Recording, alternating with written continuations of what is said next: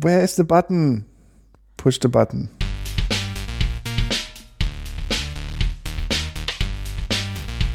I just remembered a really terrible song from like the early noughties called Push the Button. Yeah. Chemical Brothers. Do you remember it? No, this is like this was like by some British girl group that was like made by X Factor or something like that. Yeah, I thought it was like this. This Chemical Brothers thing is like push the button. My finger is on the button. Oh, that sounds familiar as well. No, this was something. Push the. It's one of these songs that I, I really hated at the time because it was every other Sugar th- song Babes. on This the. is Sugababes. okay.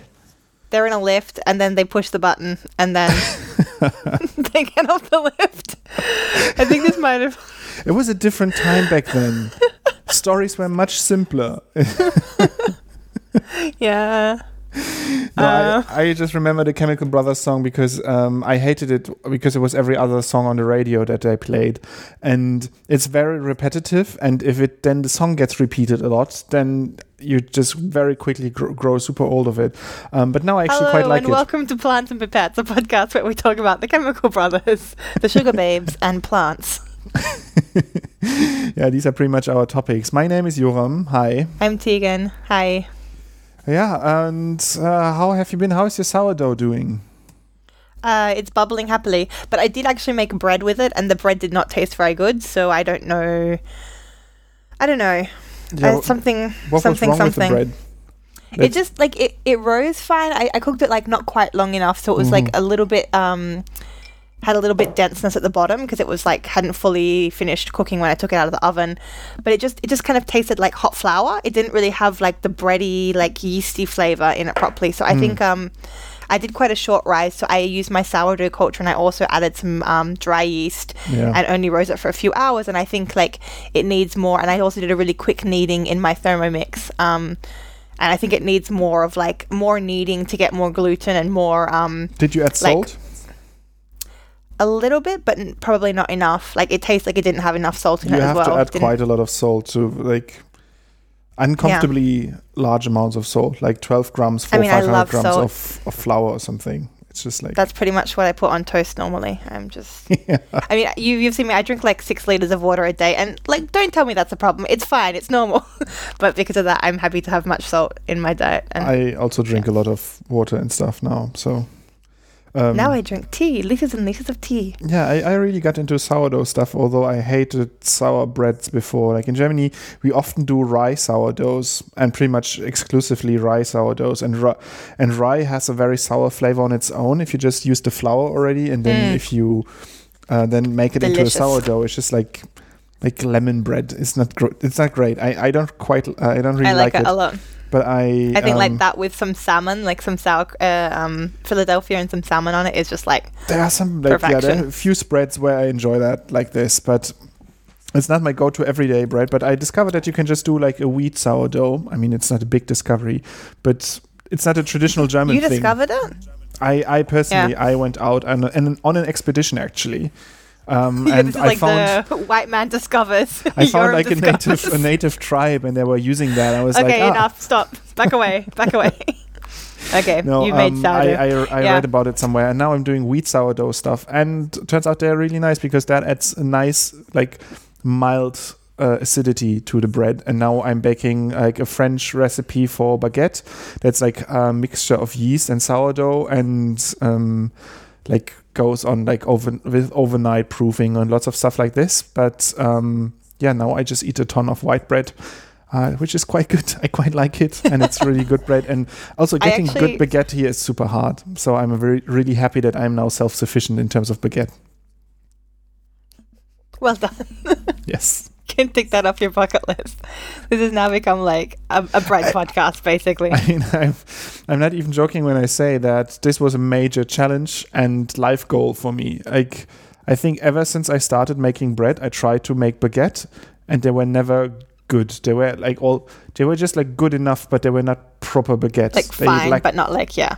Yeah, so I, I would still, whenever I was in France, I would just like buy tons and tons of bread and just like eat the, the baguette there with butter yeah, because it's actually so heard good. your your ridiculously long rant about how Germany has terrible bread, which is absolutely not true. Germany has great bread, and how France is like the only country in the world which has good tr- eh, bread, which is also absolutely not true. Like their bread is great, but like they're different types of bread, but they're both amazing. I know fr- fr- French bakeries are the best bakeries in the world. You know what? We can both agree of the three. England has the worst bread, or Australia has like the absolute worst bread. Our bread is the sort where like you can get an entire loaf of bread and you should be able to like smash Yeah. it into like a golf ball sized bit of dough, and that's that's what we call bread. This is um It is true. Yeah. I, I just remember soda bread. Uh, I think I tried to bake it myself as, as well because it's supposed to be a very quick bread because it doesn't need to rise.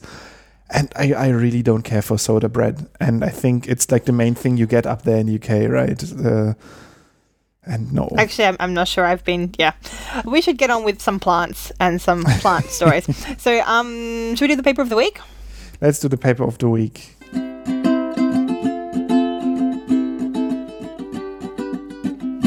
It's the paper of the week. So, we have a bit of a complicated story this week about the paper of the week. So, Yoram chose a paper which sounded quite interesting. Yeah. Um, and I agreed to do that paper without looking at that paper in any way. And then, about Which is a always couple a of very hours good before we- setup. So is- which is a good yeah, setup. absolutely. Let's do this one. I was like, that sounds amazing. Good choice, Yoram. I support you. Let's do that. Rah rah. Did not look at, did not even open the document, the link he sent me. Um, and then about four hours before we started recording the podcast, I opened the document and realized that one of the scientists on the paper is somebody who I have had experience of them not being very inclusive and being kind of a jerk. And as you know on the podcast, our motto is don't be a dick. And this person was a bit of a dick. And we're not going to say who it is because that doesn't matter, but we don't really want to promote those people. They're doing fine. But that kind of made us change our mind and do a different paper. So we came up with something a little bit at the last minute. Yeah, to me, it's very important that we do what we like here. Like, we present things that we generally think are cool. And this goes both ways. If there's something that we generally don't like, and even if it's sort of for a meta reason, um, I think it's important that we also like stay true to ourselves and decide against these things, even if it means that we sort of have to last minute shift our preparation. Um, um, but yeah, so we have a different uh, paper now, and you chose one, right?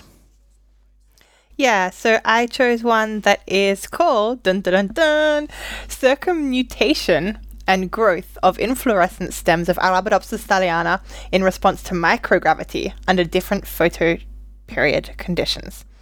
And it's by Yun Yun Wu and from the lab of Hui Qing. Sorry if I pronounce those um, wrong. And it's at, from the um, Chinese Academy of Science in China.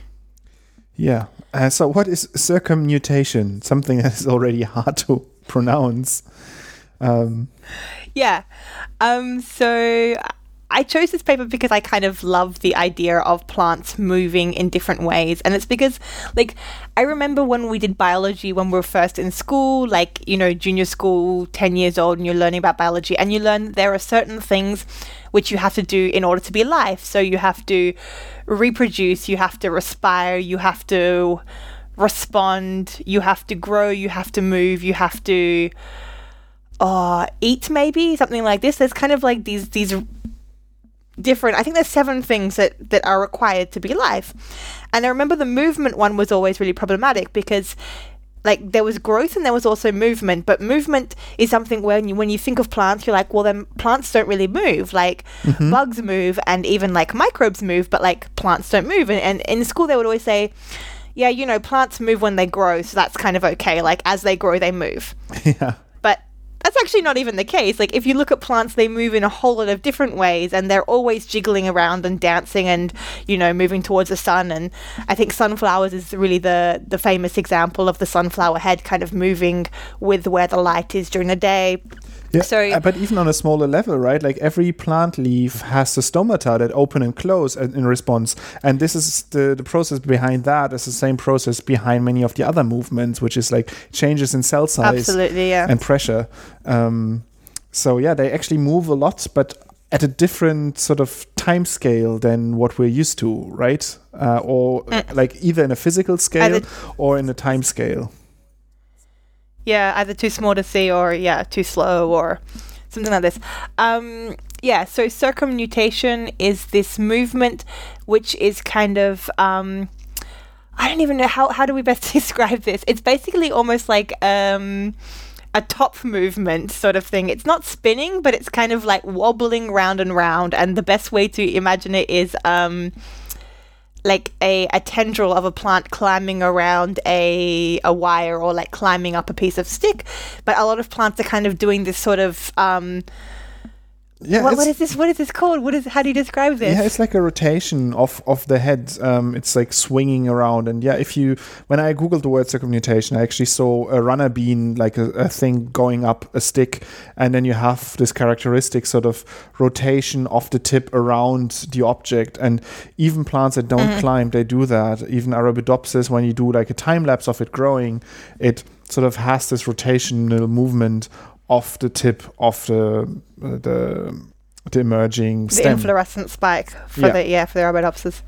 Yeah, and people have kind of wondered like why plants do this and what makes plants do that. So obviously growth is one of the big factors. So as things grow, this kind of um, changes like the, the different rates of growth changes how much um, like oscillation, this circumnutation there is. So Arabidopsis, for example, when it's going through really fast growth, it can kind of do a circle in like an hour or even like half an hour. Whereas when it's growing much more slowly, it can do it in like more like eight hours or even basically stop doing this this movement but there are also some other abiotic factors which kind of affect how much circumnutation is going on so um, There's like light intensity, uh, the photo Mm-hmm. period. So how long the day is? Is it is it a short day or a long day, which re- relates to the the season the plant is growing in, the temperature or mechanical stresses. So if there is restrictions, if there's something that blocks the movement, um, then obviously it sort of reacts to that.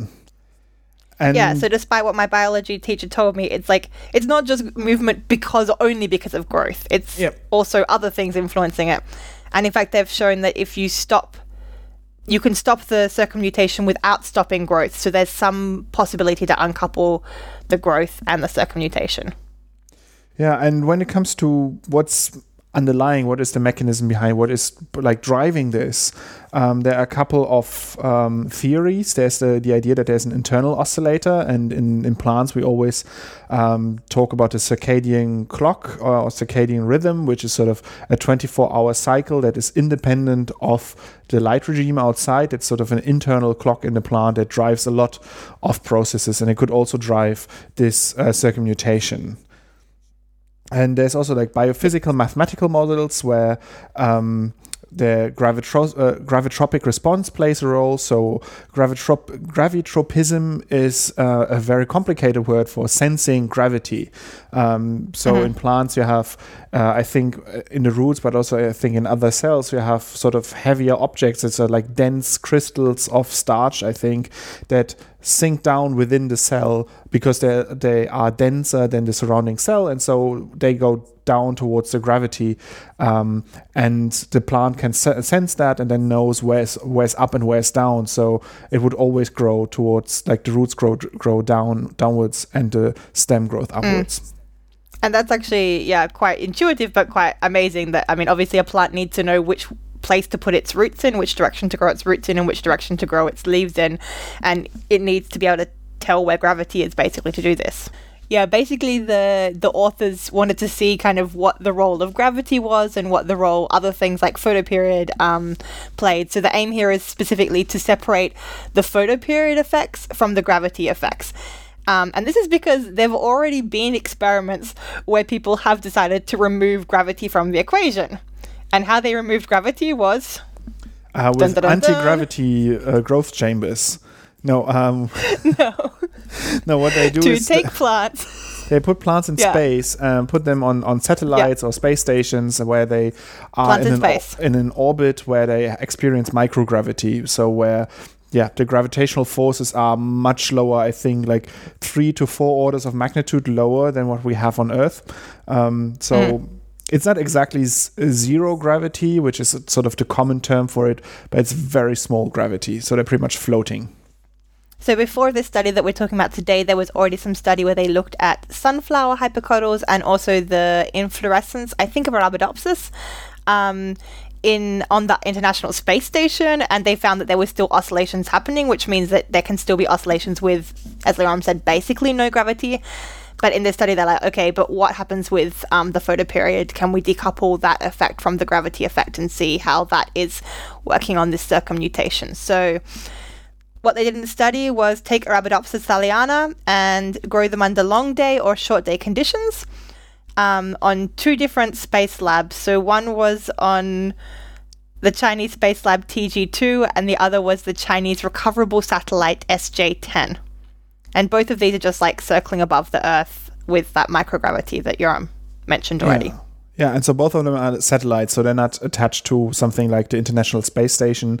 They are sort of self-contained um, labs that fly uh, in, a, in an orbit, which I find in in itself quite amazing that you build sort of because you can't have a researcher up there, you can't have a postdoc there that takes care of it or a PhD student, which would be a cool PhD project, but you have to sort of build a setup that can be that drives on its own, like that works on its own, that can be monitored from from Earth and so on, um, that you can actually get your readouts. So just like the setup, I found find already quite interesting. I think we should also briefly say what long day and short day means. It um, I think short day is usually um, no, I shouldn't lie. What is it? A ten hour light period and fourteen hours darkness and long day i think is usually 14 hours of light and 10 hours of darkness i would say short day is usually or 8, 8 hours? and 16 and long yeah. is 16 and 8 but it can also it can depend it can be 12 and 12 i actually didn't look what they specifically did on yeah. this paper but which was kind of bad of me I mean, it doesn't really matter uh, a lot if it what it exactly is, but it just means within a 24-hour period, you have either um, a longer night or a longer day, um, and this and the plants res- respond to that and usually like out in nature it's the transition from sort of winter or spring when the days are short towards summer when the days are long and that triggers responses in the plants mm-hmm. And one thing you should do um, is check out the what Yoram just said this this way that they grew things on um, these space satellites. Go and look at their figure. I think it's figure one in the um, in the manuscript.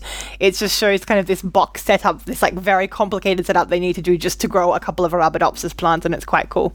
Yeah, with like a um, camera yeah, monitoring says, it. Mm actually two cameras. Yeah, and it's 16, 8, and 8, 16 is the long and short day. So that's kind of the, the standard ish for Arabidopsis. Mm-hmm. But yeah, um, they had two different setups in the the two different satellites. So on the TG2 space um, flight, they actually um, germinated and grew kind of the plants normally on ground and got them up to the rosette stage, and then basically shoved them on this satellite just before it took off from land, and then the kind of more growth and the bolting, this flowering um, development happened in space. And in the other experiment, no, sorry, that was the SJ10. So that was SJ10 where they grew it mostly on ground and then shoved them in. So they were loaded into the um, this control scenario 24 hours prior to liftoff. And on the TG2, which was the second one, they actually grew them seed to seed um, in space. So there was two different conditions they had there. And I think it's important okay, so to have both conditions oh. because, um, like, if you want to have something, measure something with gravity, the takeoff conditions, I think, might be a big influence on your experiment, right? You have like suddenly a oh, large yeah. burst of gravity when the, the pl- uh, satellite takes off with the rocket. Um, so if you germinate them in space, you can elimi- uh, uh, alleviate or eliminate uh, any influences from the actual launch into space, then they start growing in zero or almost zero gravity, um, and they don't experience anything else during their life. And that's something that the authors actually said was quite cool. They said there's not that many um, experiments so far which show more long term seed to seed kind of development of plants in space, which is, I mean, it's because it's insanely expensive to grow things in space, obviously.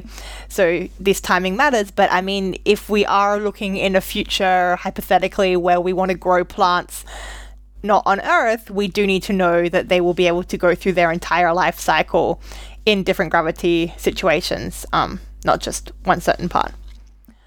Okay, so the results. What were the results? So for for the long day uh, experiment, um, the amplitude of this, uh, the plants that were in space, so the sort of the the extent of the movement um, was around 35% smaller than what happened to the plants on the ground because here they also had ground controls. Um, they were re- talking Mhm. to Major Tom a lot, and um, No. s- sorry, Yes. sorry for the bad pun. Not sorry. sorry, not sorry. Um, so they it's not even a pun, d- isn't it? It's just It's just a a, reference. bad reference. Anyway, they had plants growing at the same time in comparable conditions on the ground, and then they could see how the difference are between the two, and they could see that in space, the plants would move 35% less. Uh, so that the, the extent of the movement, um, not Mhm. not the frequency of the movement. and that was actually under both the the experiment, the SJ10, where they grew them only after rosette stage, and also in the TG2, was it called, where they um, were growing their whole life on the in space. So in both cases, under the long day, they saw this decrease, smaller modulation of amplitude compared to the ground controls. Um, the short day one, they also saw a reduction in the SJ10 but in the TG2 they couldn't see anything because the plants just grew slower in space and the mean, well, no they grew slower in short day because obviously there's like less light and plants just grow shorter in in short uh, slower in short day. But also Arabidopsis um, can like long days to flower sometimes. So maybe it didn't um, kind of do this bolting this floral transition. So they never actually saw the um, this floral stem and that's what that's what they were watching. So when they were looking at this circumnutation they were looking at this this inflorescent stem kind of swinging round and round so they, they couldn't see that in the tg2 but it was also less in the sj10 um, but in the sj10 they also found that the short day conditions um, plants had kind of weird morphology. So they had this thing called automorphosis where um, the plants basically have weird growing stems. Like they're not mm. growing properly upwards towards the light. They're kind of just like mm. chaotically growing um, mm.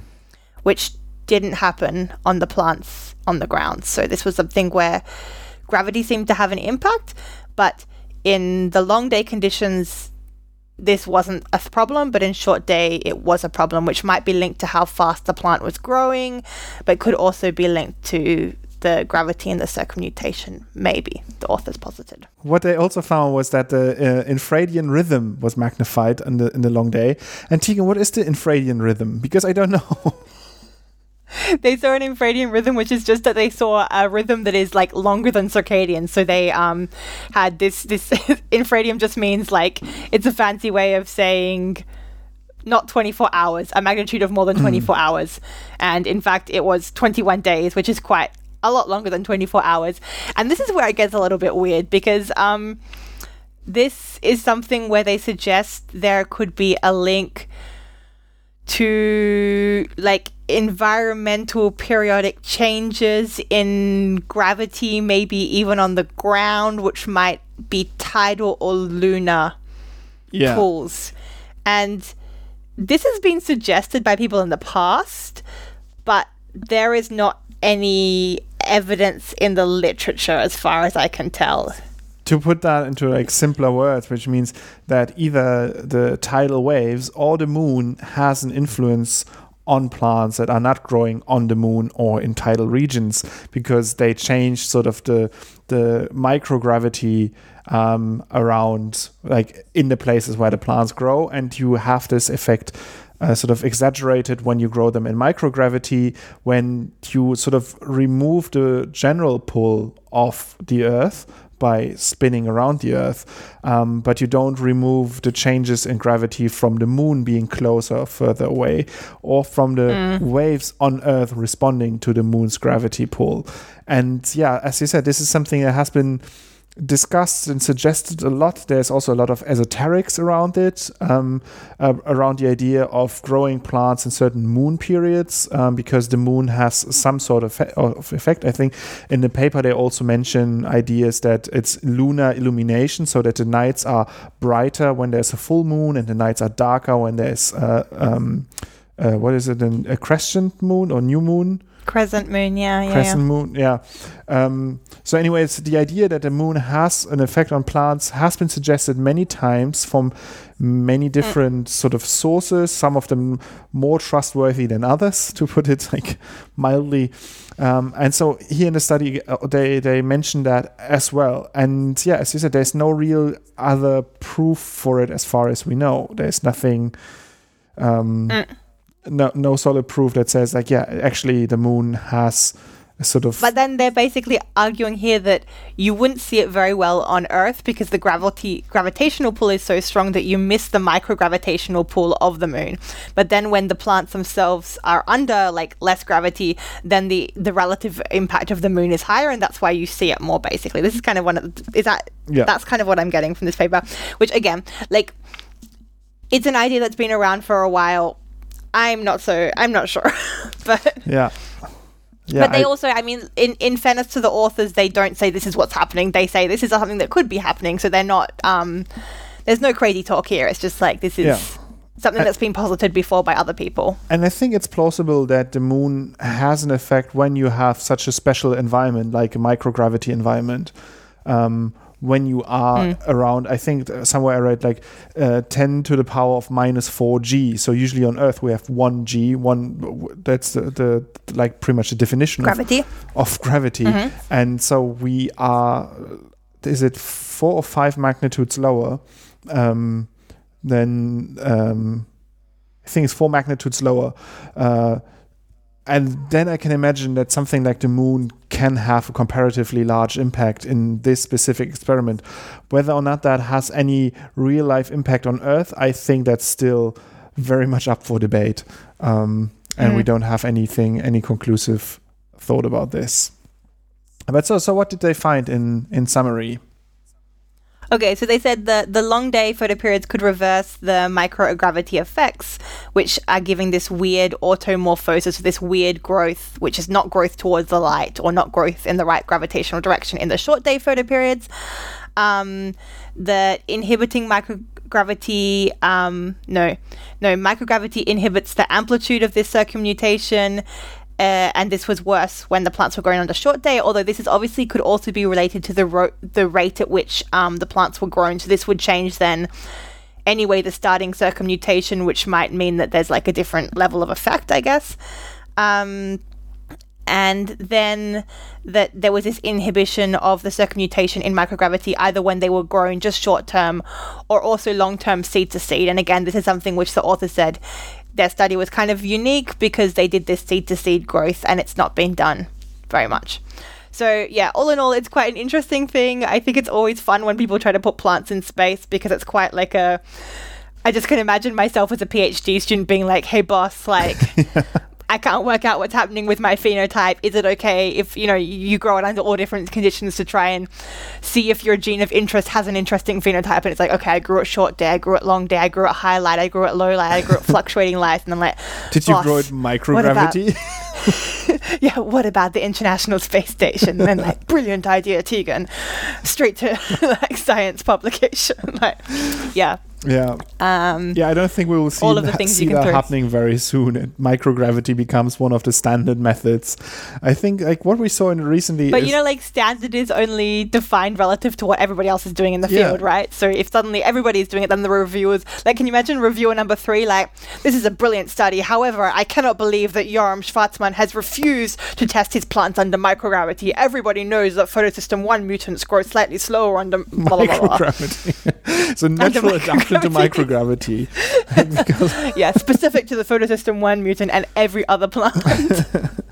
no, but like some some of these like more strange things make their ways into standard methods. Like fluctuating light is one of these things that for a long time were Yeah. were technically hard to do. So the idea that light is not constant out there in nature because it changes with clouds or with like foliage on top of that, where then you have like sort of random this uh, random shadow drop casting on the plants below and the plants have to deal with that and they can within a very short time frame get a lot of light or very little light and we grow them usually at constant light but now with like the advent of led lights and microcontrollers and things like that suddenly this has become It's something from a very strange field of research s- where you can now actually be reviewer three and ask like, but what about fluctuating light? about fluctuating How light? does your mutant behave then? Um, so yeah, but I think for microgravity, it's still a long way until we get there. Yeah. Um, so that was circumnutation and growth of inflorescent stems of Arabidopsis thaliana in response to microgravity under different photoperiod conditions. It was by Yuan Yuan Wu um, and colleagues from the University of Chinese Academy of Science in Beijing. And it came out, oh, it, this year. Sorry? Yeah, did you say where it was published? Yeah, sorry, in Life um, and this year, so last month or this month, um, 2020, in Life. And we'll put a link to the paper anyway in the show notes. This is where the fun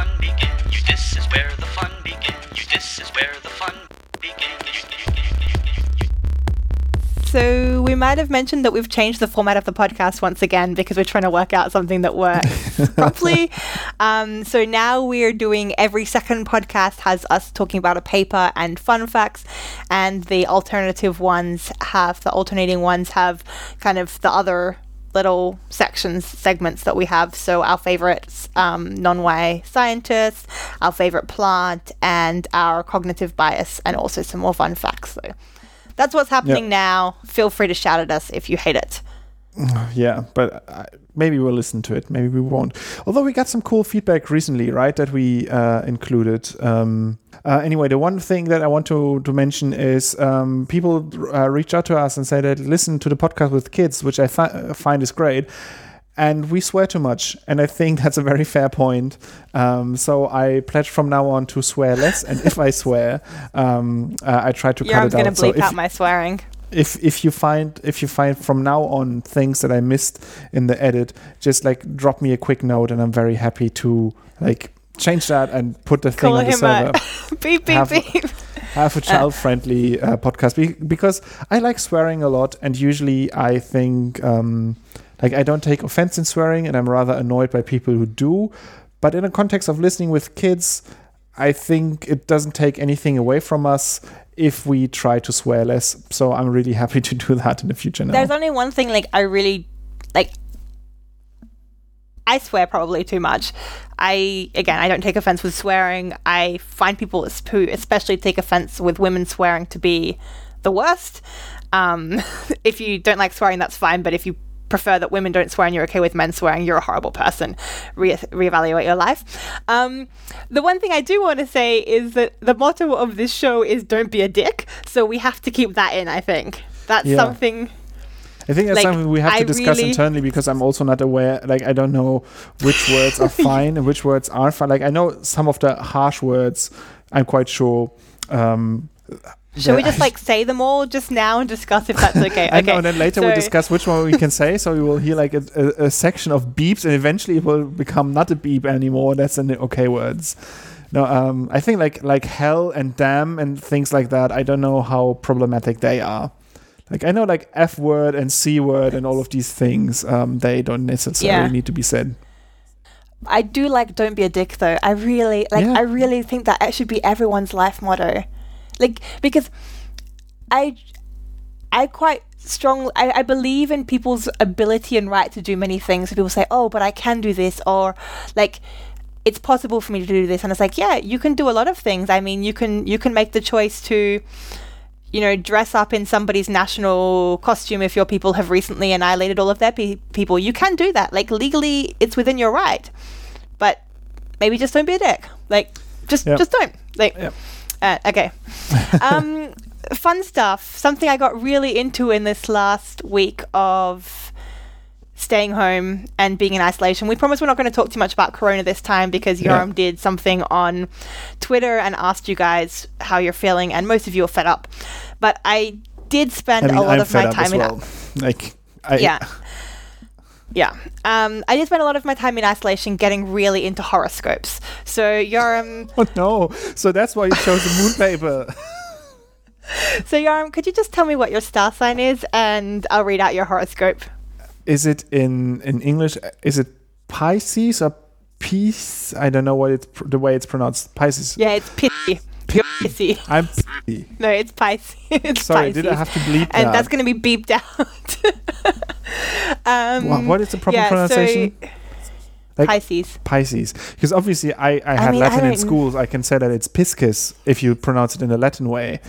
Um, Yeah, I mean, I'm Australian, so nothing I say is the right way of saying English. Um, so anyway, Yeah. so yeah, I'm the f- I'm the little fishies. so you're born. You're born in um, what month? March, February. February. We just had your birthday, and you're you're the fish. So your horoscope is this week. You'll be spending time in your home. and that's the only oh, time. that's true. So maybe I should listen to the stars more often because they they've been right this time, so they will be r- probably right be- every time. It's the only time I've ever cared about um, the horoscope. Somebody had a post on Instagram, and just every single one was, "This week you'll be spending time in your home," and I was like, "Yes, yes, it's so great." And otherwise, I don't care. And if you put your horoscope on your dating profile, I don't care about you. I'm sorry, I know that makes me a judgmental person, but I don't care what star sign you are. It means nothing about you as a person, Yeah. unless you're a Scorpio, in which case it means you're the best. Snap, snap, snap. Doing little Scorpio hands. but only if you like do the Scorpio move at least once a week of like snip, snip, snip, snip with your hands. hands. snip, snip, snip, snip, snip, snap, snap. And I just knocked my microphone out of my face. All right, what's your fun I just fact? wonder what I should have to do then as a fish. Should I like do like fishy like s- slithering from time to time? No, I think you should thrash on the ground like you've been like Just, put like, on flapping. land. Yeah, just whenever your wife comes into the room, kind of like fall off the couch onto the ground and kind of like, flop, thrash flop, around. flop. There's my, my favorite Pokemon is Karpador because it has this one attack. It's called Splash and it doesn't do anything, and that's my my experience. um, and then when you train it, which is really hard because it can't do anything, it can't win any fights. But if you like sort of carry it a lot, it turns into one of the strongest Pokemon ever. So that's pretty. There's a life lesson somewhere there. Like you can be very lo- uh, useless for a long time. If your friends carry you, you'll emerge as like a powerful dragon that will be then power- more powerful than all your friends. Anyway, so my Perfect. there's been a study that I found an article on Science Mag. It's just not the, the about a study that's been published on bioarchives, and um, this study looked at the impact of preprints on the quality of published papers. Um, so maybe f- just as an explanation, like um, usually when the research is published, it goes through a process called peer review when uh, up to three independent researchers have a look at the study and try to sort of take it apart and approve either like approve it or find things that have to be um, uh, improved uh, so it can be published and this sort of ensures that there is um, like less individual uh, mistakes or problems that get then into published research because you have other people looking over it and being very critical about it and uh, uh, asking whether or not it's plausible what you've been doing if you use the scientific method right. Um, but it's a process that it's that's long. It can uh, it is costly depending on the journal you publish in, and there's a lot of factors around it. So in recent years, uh, bioarchives has become popular where people publish preprints, so sort of constructed full papers um, that haven't gone through peer review yet, and so they publish them there, and so the the the the knowledge about the science is already out there and the idea about a preprint is that you sort of take ownership as well. So the you you can't really be scooped anymore. So you um, if somebody else publishes tries to publish the same thing yeah, that you've you're, been studying you're, let's on just say it delicately, you're peeing on the territory. You're like, this is your arm's territory. yeah you said this is mine like i've been working on this thing uh, i'm about to put it into the peer review process but it can take i don't know up to a year in some cases or even more um, so i already put my findings out now everybody knows it's have it hasn't gone through peer review but it's already there so you can already read it um, and maybe even start building on it um, but the lack of peer review is problematic right? Like there can be stuff that's wrong in it Yeah, and the problem is that sometimes um, reputable news sources like Fox News pick up preprints that, like, for example, deny climate change is um, caused by humans, or make outrageous statements which would never get past the peer review process. They just they're just not good science, and therefore they would never get published in a reputable journal. But because they look like journals on, like, the original was arXiv, and then like now bioRxiv for our field people think that they're real and that can be very misleading for the public who is not as familiar with this topic right Yeah. uh, and we also like we talked about some bioRxiv paper in the past. Um, the the story about pennycress about a year ago now. Um, Yeah. was first published on bioarchives and then later went into Nature Food was the journal, right? So Which makes me think we are very wise and filled with um, what's it? Intuition, premonition, womb feelings. Um, yeah so the, i just want to stress like many of the preprints they go into peer review and will be published and so um, they get the, the the critique from other researchers um, but they Is are it just many? published Do we early. know what the proportion of things that about are on? um, 75% i think is what i read in Oh, this article cool. here um, Mhm. Uh, okay, yeah, so you're think- what, what but is it- around around two thirds to three quarters of uh, all researchers. So uh, anyway, this study looked at the fact like does putting them into peer review actually improve the quality of these um, papers, or is the preprint enough? Like, is the peer review adding something to it? And because it's really hard to measure things that are sort of subjective quality, like better style of writing, better conclusions. They uh, first had a look at things like that are very technical. So, did for example the materials and methods improve, and so on, um, and other sort of additional t- things that help the reprodu- reproducibility of the study by adding more details. And they could find um, that there was only a very small increase, but there was a significant increase um, uh, that they um, that How they saw they- after so- peer review. When you say a small increase, they're they're quantitating this somehow. They have like numbers attached. How do they Yeah. do that? they created a sort of uh, questionnaire is the wrong word, but like a list of qual- uh, like cr- uh, criteria based on criteria that you also find in many um, journals. So they sort of integrated many different uh, rules that journals put out, what the quality has to be, and then had this sort of uh, checklist and went through the papers and see how well they fitted there. Got gave them scores and then did the same thing when they were actually published uh, after peer review, and they could see that they got a little bit better uh, but not uh, not a lot. But they they stress that this doesn't mean that peer review doesn't do much. It's just that a lot of the things that peer review does are hard to measure um, because they are sort of like refining the conclusions that you make and things like that where you can't easily put a number on it and just say ah yeah now the paper is 10% better because the conclusion is phrased in a different way. Um, that's maybe more I mean, often the point of the peer review is not to make the conclusion be phrased differently or change it's to make there be more support for the conclusion. So like Yeah. it's exactly the same conclusion it's just that now you have that one extra thing that makes it less easy to find another conclusion like it makes it Yeah. less easy to have an alternative conclusion But also that is really hard to quantify, and so that's why they studied on Yeah. some of the things that are easier to quantify.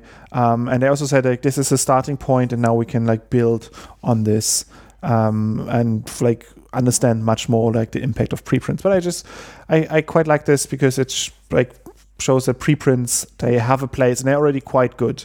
Um, obviously, with the exceptions that we talked about before, but in general, um, a preprint is often already pretty close to a proper published paper. Um, still, I, yeah, I I want to stress that I, I care very much for like a good pre- peer review process. So, yay peer review Yeah. Um, I was looking at some random stuff. I'm not even sure how I found this, but I found a. It was definitely related to the virus, um, coronavirus, and I found a review from. I don't know, a long time ago, 2000 and and and, and a few 2000s. Um, and it's called Move Over Bacteria Viruses Make Their Mark as Mutualistic Microbial Symbionts. And I haven't finished reading it, I was just having a quick flick through it. But it's basically trying to make an argument for the fact that we often demonize, demonize viruses as like the worst thing that can happen because it's one of the things we have the least control over at the moment in this world and probably will for a lot of the future. Um, and bacteria these days, they, I mean, bacteria also cause disease, but we also know all of a lot of good bacteria which are forming symbioses, not just in our environment around us, but obviously in the human body. We have thousands or probably, I don't know, millions of bacteria in our gut, in our intestine, in, in all of our crevices. Um, so, but viruses don't yet have that kind of good reputation as being also possibly beneficial. So this is just kind of a review going through some different viruses. And one really cool example is that um, In some plants, viruses can ameliorate the effect of abiotic stresses. So I'm reading here and it says um, few plants can grow in the high soil temperatures found in the geothermal soils of Yellowstone National Park. However, one plant is commonly found in these hot soils, a tropical panic grass. The grass is colonized by a fungal endophyte that is in turn infected with a virus. All three viruses, virus, fungus, and plant are required for survival in soil with temperature of more than 50 degrees. So, um, this is a link to another paper, which was uh, a study that was conducted in 2007 um, by Marquez and El- et al. And I want to look into this a bit more, but it was just kind of a nice idea of viruses being our friends too, sometimes, or doing some cool things sometimes as well. So, yeah. Nice. Uh, yeah, I try to copy and paste stuff at the same time, and um, my brain is not good Stop enough it, for Jan. that. Stop it.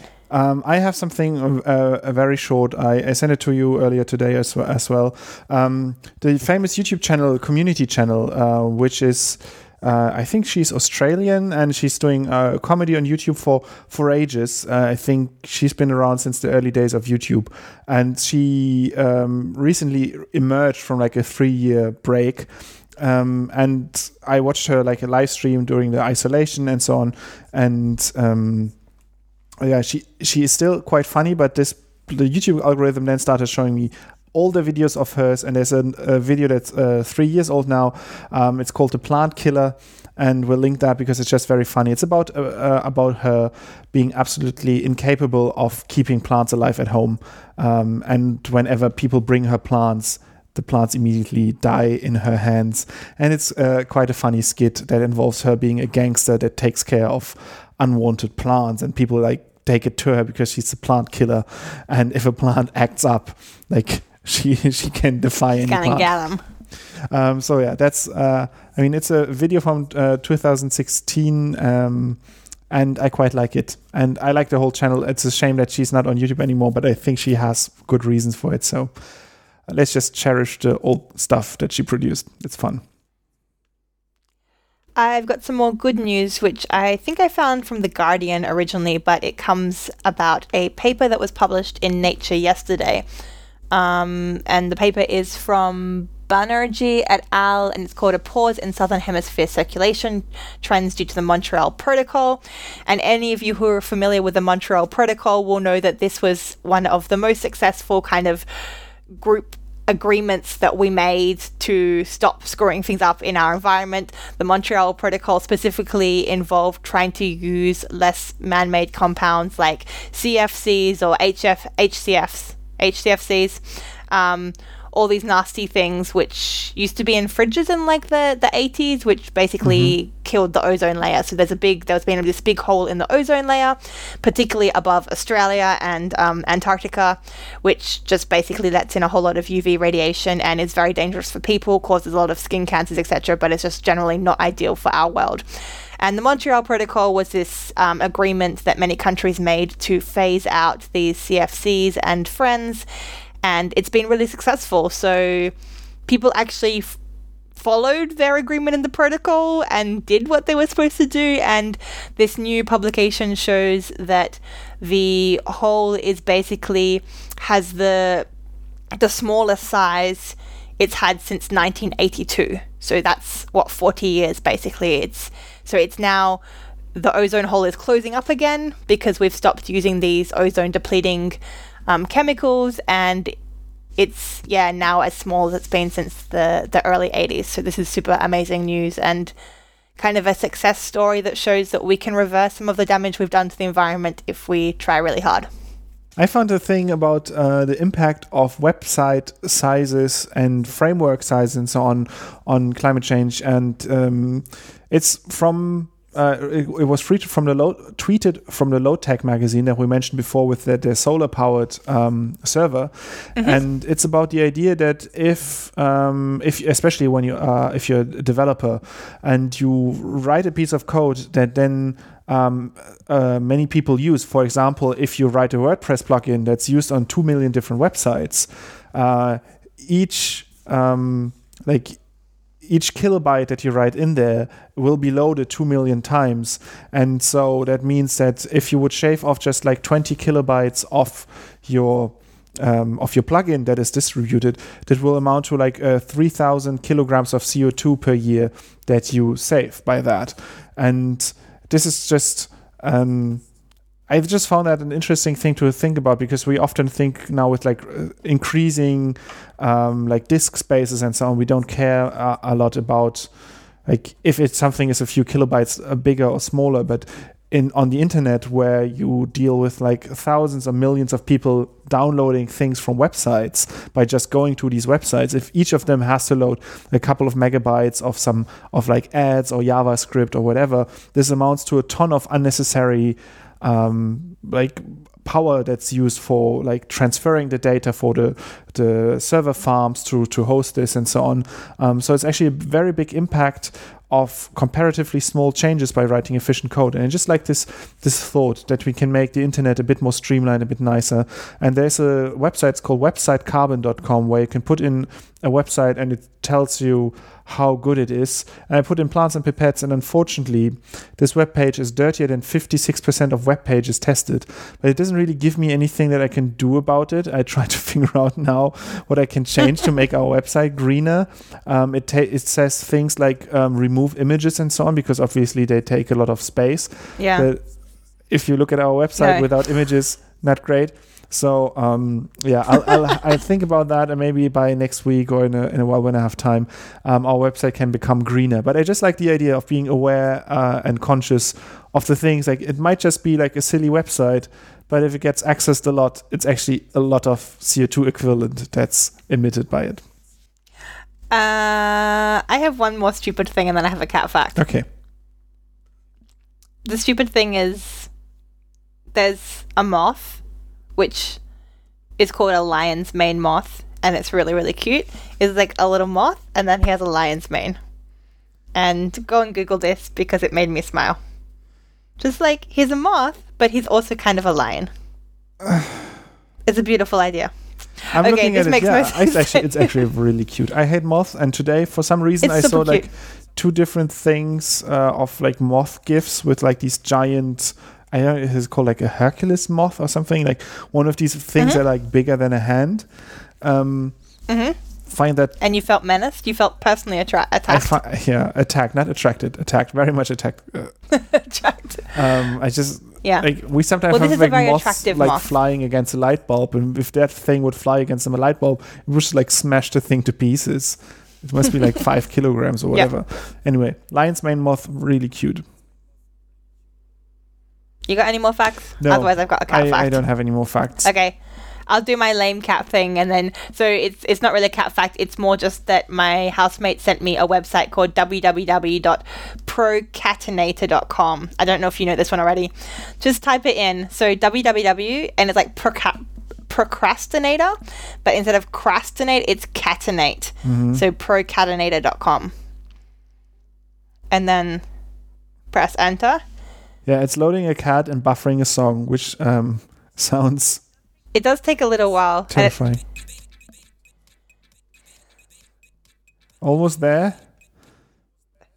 oh my Just goodness, after it's very I talked slow. about Sometimes you have useless to spending of data transmission, it's loading Yeah, this is definitely that. gigabytes of things. I mean, uh, Well, the the nice thing is it's in an endless loop. So it's basically, I mean, it shows a cat doing a movement.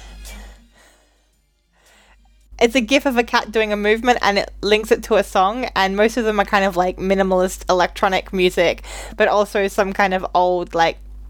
Anyway, guys, just go and look at cats. It's cats doing things and it's music while cats do things. And if you're feeling a little bit shut in and like you're going to go crazy and you think, you know what, instead of going regular crazy, I want to go like crazy Catwoman crazy, go to www.procatinator.com and join us in our insanity. That's all. yeah. Yoram, go for your fact Um, before everybody's. I have to say, like, I found Yeah. it hard to find good facts. And now it's now I finally loaded. I had to like turn off my ad block. Okay. Can you? You have to let all of the viruses. It's probably like letting viruses onto your computer. Oh, it's the Okay. Bloodhound Gang and a rabbit attacking a cat gif. Okay, that doesn't sound very nice. That sounds mean. Um, do this in your own time now, Yoram. You've got a cat fact to give us. You sent me down this journey. Uh, my my cat fact. Too many of my facts are very visual. I'm just like, so it's go look perfect. at moths, it's guys. perfect for a Go, podcast. go stare into the eyes of a moth. Isn't a moth pretty? It's I love moths. I just I, I struggle this week to find something that's not virus related because pretty much all of my news streams wherever I look it's just that one topic. Um, but then I um, did the thing that I should have done weeks ago, which is just put uh, cat into Google News search. And I found an article on CNN which was just published. Um, so actually, it wouldn't have helped me if I would have done this earlier. Um, about oh my goodness, you're good start. and then and then I found twenty dollars. Um, Way. there it is. There's my tab. Um, so the the thing is called "The Mystery of Madagascar's Forest Cats," and it's an article about a study that's just been published.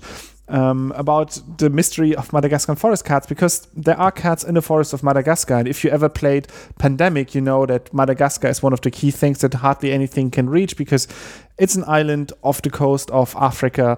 So um, stuff has to go travel by sea there, and f- and there are lots of feral cats there, but they're not in uh, in endemic. Endemic. They're not. They don't belong they don't there. belong there, but they also look different from all of the house cats that people have there. So they they put up cameras and took pictures of these cats, which like is the best thing you do when you have a cat. You take a picture. So they put pictures in the forest, uh, cameras in the forest, take pictures of the cats, and um, yeah, they look different from the ones in the population. I wondered how and why what happened. So they put up little traps with live mice in them, and in the article they say like, "Don't worry, the mice were safely uh, uh, ensconced in their own comfy little cages with bedding and food." So there's like a little like mouse Airbnb in a cage so to attract a cat, and then I'm sorry, but I think a lot of those mice died anyway from shock as a cat like went in there and started like attacking the cage. Like one out of five stars for the very- Airbnb there. Like, had a bad, Yeah, had food, like, but it was a now I'm massive dead. cat. Um, they would try like look at me menacingly.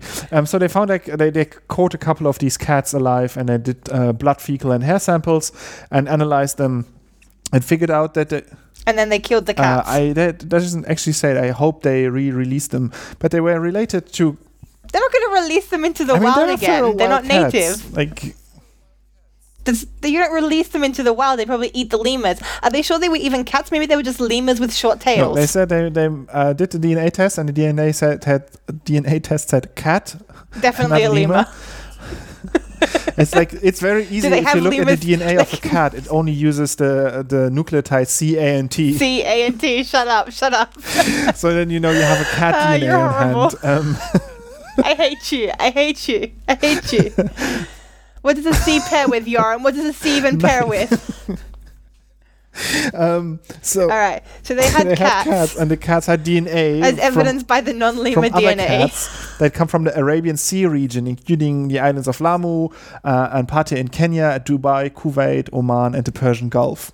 Uh, and so they wondered how did this come there, and then they could uh, recreate that there were um, ships from Arabian seaports that had marine trade routes um, uh, thousands of years ago, uh, from the late second millennium BC through 1862. So for ages, there were like trade routes uh, going through Madagascar, and they were bringing cats with them. And the cats sort of stayed there, and we can now, by doing genetic ana- uh, analysis on them, we can sort of retrace that. And the article ends with uh, the quote that says, "Cats have essentially gone with us everywhere we've gone," says one of the researchers. We can say that uh, um, we can see that journey of humans and their pets going back pretty deep in time. We know, uh, we now know that these mysterious cats are domestic cats with a really interesting backstory because they came with like, um, like trade ships, like yeah, thousands of years ago. So that's thousands of years, like two millennia. That not like ten, but yeah. So mys- mystery of Madagascar cats It's- resolved. It's quite cool, but also those cats are probably horrible, right? Like they're probably doing very bad things to the lemurs. I mean, by or now there's been a lot things. of time that they could, uh, the ecosystems could adapt to each other. But yeah, probably That's pro- feral not cats are a problem. I don't know, like yeah. two thousand years. Other things have moved in two thousand years as well. It's fine. It sure is fine. It's fine. Which, incidentally, is our government's approach to no. Okay, uh, I think it's time for us to go. Goodbye, dear listeners. Um, if you want to talk to us or look at our stuff, you can find us on Facebook and Instagram, where we're at Plants and Pipettes. On, there you talk to me. on Twitter, we're at Plants Pipettes, where you talk to me. We also have a website. It's www.plantsandpipettes.com where we kind of talk about things that are happening in the world of plant molecular biology. Yeah, and we you you can reach out to us. I think what I want to do now um, is that I didn't uh, ask you about it first, but I want to ask you guys Oh to send us questions. Um, specific, like if you have specific questions about plants, anything you can come up with, send them our way, and we try our best to to answer them in the future. Um, and also, if you have any corrections, anything that we got wrong, um, any uh, feedback is always very much appreciated. But also, if you just have a general plant related question, and then we can try to answer it here on the podcast. Don't we, Tegan? Yes, as always, um, we love it if you leave any reviews, um, give us ratings, but yeah, also feedback of any kind is usually helpful if it's not abusive. Um, but it can be constructive criticism, Yeah. just not mean. And- that's that's fine. And if uh, uh, our opening and closing music is Caravana by Philip Gross. And I think we're and through. that's it. Goodbye. Stay safe. stay safe. Stay healthy. Bye.